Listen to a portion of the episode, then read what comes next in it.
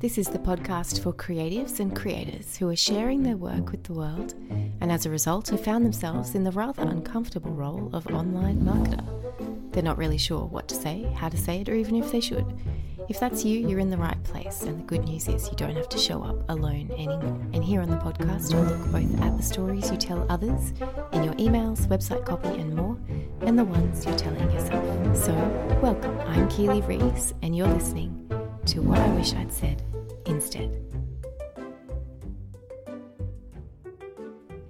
Hey, so it's time to write your about page? That's amazing because it means you're out there doing things, putting work out into the world. And maybe you've already sat down to write your page and you found it way harder than you thought it was going to be. So you just added a quick bio and maybe a picture that you didn't hate and you've just called the thing done. Or you got overwhelmed and just put the about page in the timeout corner to sit there and think about what it's done to you. I totally get it. These pages are like the broccoli of the internet world. They're good for you, but they're really unfun to follow through with. And to fix that, we need to look at firstly what is making them seem like such an impossible feat. They're not, and you'll actually learn to love them after I've finished with you, but the process can feel daunting at first. And if you haven't written your about page, or you have, but you'd like to make it a bit snazzier, then this will help you too. Because even though they're not always the easiest thing in the world to write, if you have something that you're sharing with the world online, yes, you do need to write one. So, in order to get to the good bit where we make it easier, we need to look at why it can be so hard or uncomfortable. There's probably stacks of things that make it difficult, but let's just look at three for now. Thing one the stories you're telling yourself. The first reason that these pages can be uncomfortable to write is because of the inner narratives that will come up as soon as you sit down to start writing about yourself all sorts of fun things like who are you to say that, write that, publish that. All of that stuff is going to come up. Things like, wait, you want to call yourself an artist? Who are you to call yourself that? Who are you trying to be? You haven't really done that much. Maybe you need more qualifications before you put this out there, and so on. Self doubt, imposter syndrome, those guys. That's what we're talking about. Thing two, we're not supposed to talk ourselves up for so long we're taught not to talk about ourselves, especially not brag about ourselves. That's really egotistical. But now suddenly our sweet little page comes along and we have to talk about our work and who we are on a public scale. And that's just a hard pass all round. And this may be more of a cultural thing, at least in Australia, it's it's really difficult for us to talk ourselves up. In general, it's a bit of a thing that we don't big note ourselves, even if we're deserving of it. Our version of showing off is actually just kind of admitting that we're qualified for something. So it may be more of an issue here. So if you've always been in a place where you've been encouraged to talk about yourself and that's always felt okay, it may not be as big of an issue. But if this is something for you where it has always been something to shy away from talking about yourself, then it, it will be really difficult to suddenly make yourself the center of attention. Thing three, try saying that six times fast. The third reason that about pages can be hard to approach is that maybe you're just not sure who you're writing for. Is it about you or them? How much are you meant to say? What about the fun facts? Are you meant to talk about your favorite drink, your current Netflix binge? What are you what what what are you meant to say? How much do they need to know? And then you heard that your about page isn't about you, it's about them, and so that's confusing. So let's just take a moment to dive into this third thing right now. Here's the big, sparkly, life-changing news. Everything on your about page serves a purpose to either let the reader know they're in the right place, showcase your authority and passion, help them connect with you and build trust. Anything outside of that can start to feel a bit like a memoir or maybe even a little self indulgent. So it's kind of like celebrities. When I was growing up, at least, there was no social media, there was no opportunity to see our favorite movie stars or TV stars outside of special interviews on like in magazines or TV or, you know, behind the scenes featurettes on DVDs. So we soaked up every little detail of their favorite food, their favorite music, the color of their toothbrush. Like, I just remember these dumb articles in the magazines because we just wanted to know a bit more about them, see the person behind who they were as this movie star. But these days, we can see them in their everyday life through Instagram or Facebook, things like that. So we have that access to them. But the point is that we wanted to know those everyday details. We wanted to know what they were drinking, what they were eating, what they were watching, because we wanted to feel like we could be connected to them because they we kind of idolized them. So that's sometimes when I read about pages it can feel a little bit like that. I think it can be done really well. I'm not saying you can't share those kind of little details, but it can start to feel a little bit celebrity-ish only because there's there's nothing really in it for me if that makes sense. It can make you feel approachable and relatable if it's done well, but it's really a balance. If it if it's coming from a place of hey i'm sharing this info because i'm really wanting to connect and i'm just wanting to open up a bit so you can see if a i'm someone that you want to hang out with and b it brings us back to the purpose of letting them know they're in the right place. It's just about putting it through that filter of saying am i saying this for me or to connect with them?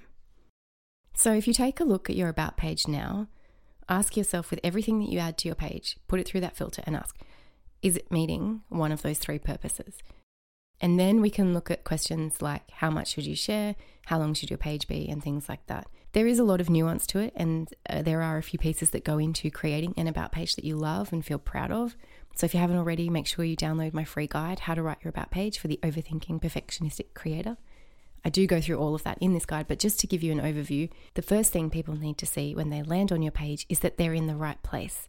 There needs to be a headline up the top of the page that says something to them really speaks to them and that makes them want to keep reading.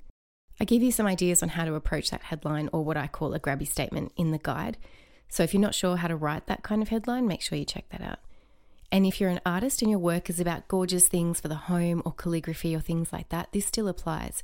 That headline just needs to be about pulling out what makes your creations unique and what will be the benefit to them for purchasing it or owning a piece. And then if that gets you thinking, but my work is just art, it's just pretty, it's not really solving any problems. That's not true. And I probably should do a whole episode just on that. In fact, I will. I just decided. You heard it here first. The benefit of someone's art could be about helping people find beauty in the smaller moments, in bringing comfort, in inspiring people to feel calmer or maybe even braver. There are so many things art can do. But as I said, that's a tangent. They're the kind of things you want to be focusing on. Secondly, they need to know both what you can help them with and that you are able to help them, that you have the qualifications, the social cred, that kind of thing. Thirdly, they need to know what to do next. You can't just leave them hanging, help them out, direct them on where to go next. But I do go through, as I said, all these steps in more detail in the guide. And once you've got it and you're going through and creating your about page, don't be surprised when those stories that we talked about earlier start coming up. Those lovely self doubts and imposter feelings will show up. And I know it's easy for people to say, just punch self doubt in the face. It's not so easy to actually do. But I do think it can be helpful that instead of listening to those stories that come up, we can start telling ourselves something new. So here's an example of what we could say instead I'm the person doing whatever your awesome skill or work is, and it feels scary and amazing all at once, and I'm doing it whether self doubt shows up or not.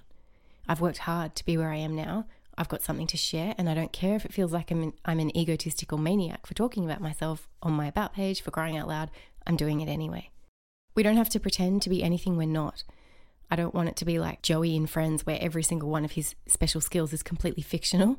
That's not what we're going for. We're not telling ourselves or others untrue, big, hyped up stuff about ourselves. That's always a big no no. But deliberately and intentionally telling ourselves the right kind of stories are really going to help us as we start showing up and sharing our work. There's really no magical answer, I'm sorry, for this except to acknowledge it feels a bit gross, and that's normal and okay, and to just keep going anyway. If you can recognize that and keep going, then that's winning, moving through all that gross stuff anyway.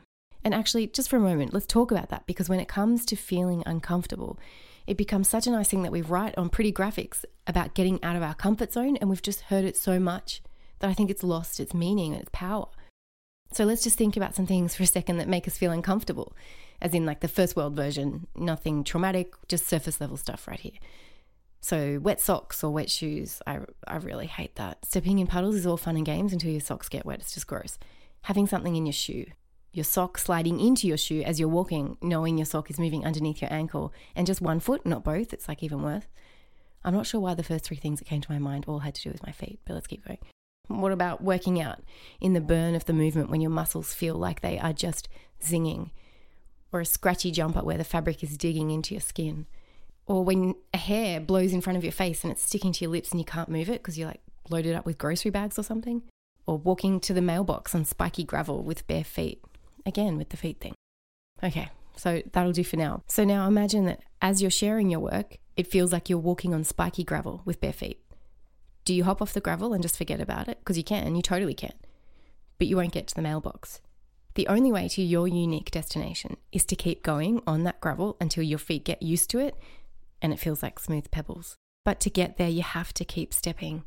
keep feeling that spiky, jabby stones poking into your soft skin and the sharp pain, and for the most part, just keep hobbling along as best as you can. That's discomfort. That's what getting out of your comfort zone feels like. It's gross, it's painful.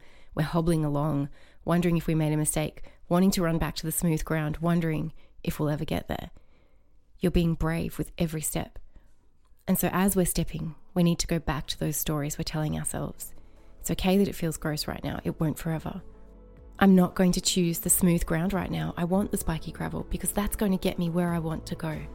Anyway, I hope that helps a bit. And if you've got any other thoughts on this, let me know. I really do love hearing from you. And if you'd want that about page guide, just head to storytellingsidekick.com slash get your about page done, or you can grab the link from the show notes. Either way, it's all yours, and I really hope it helps.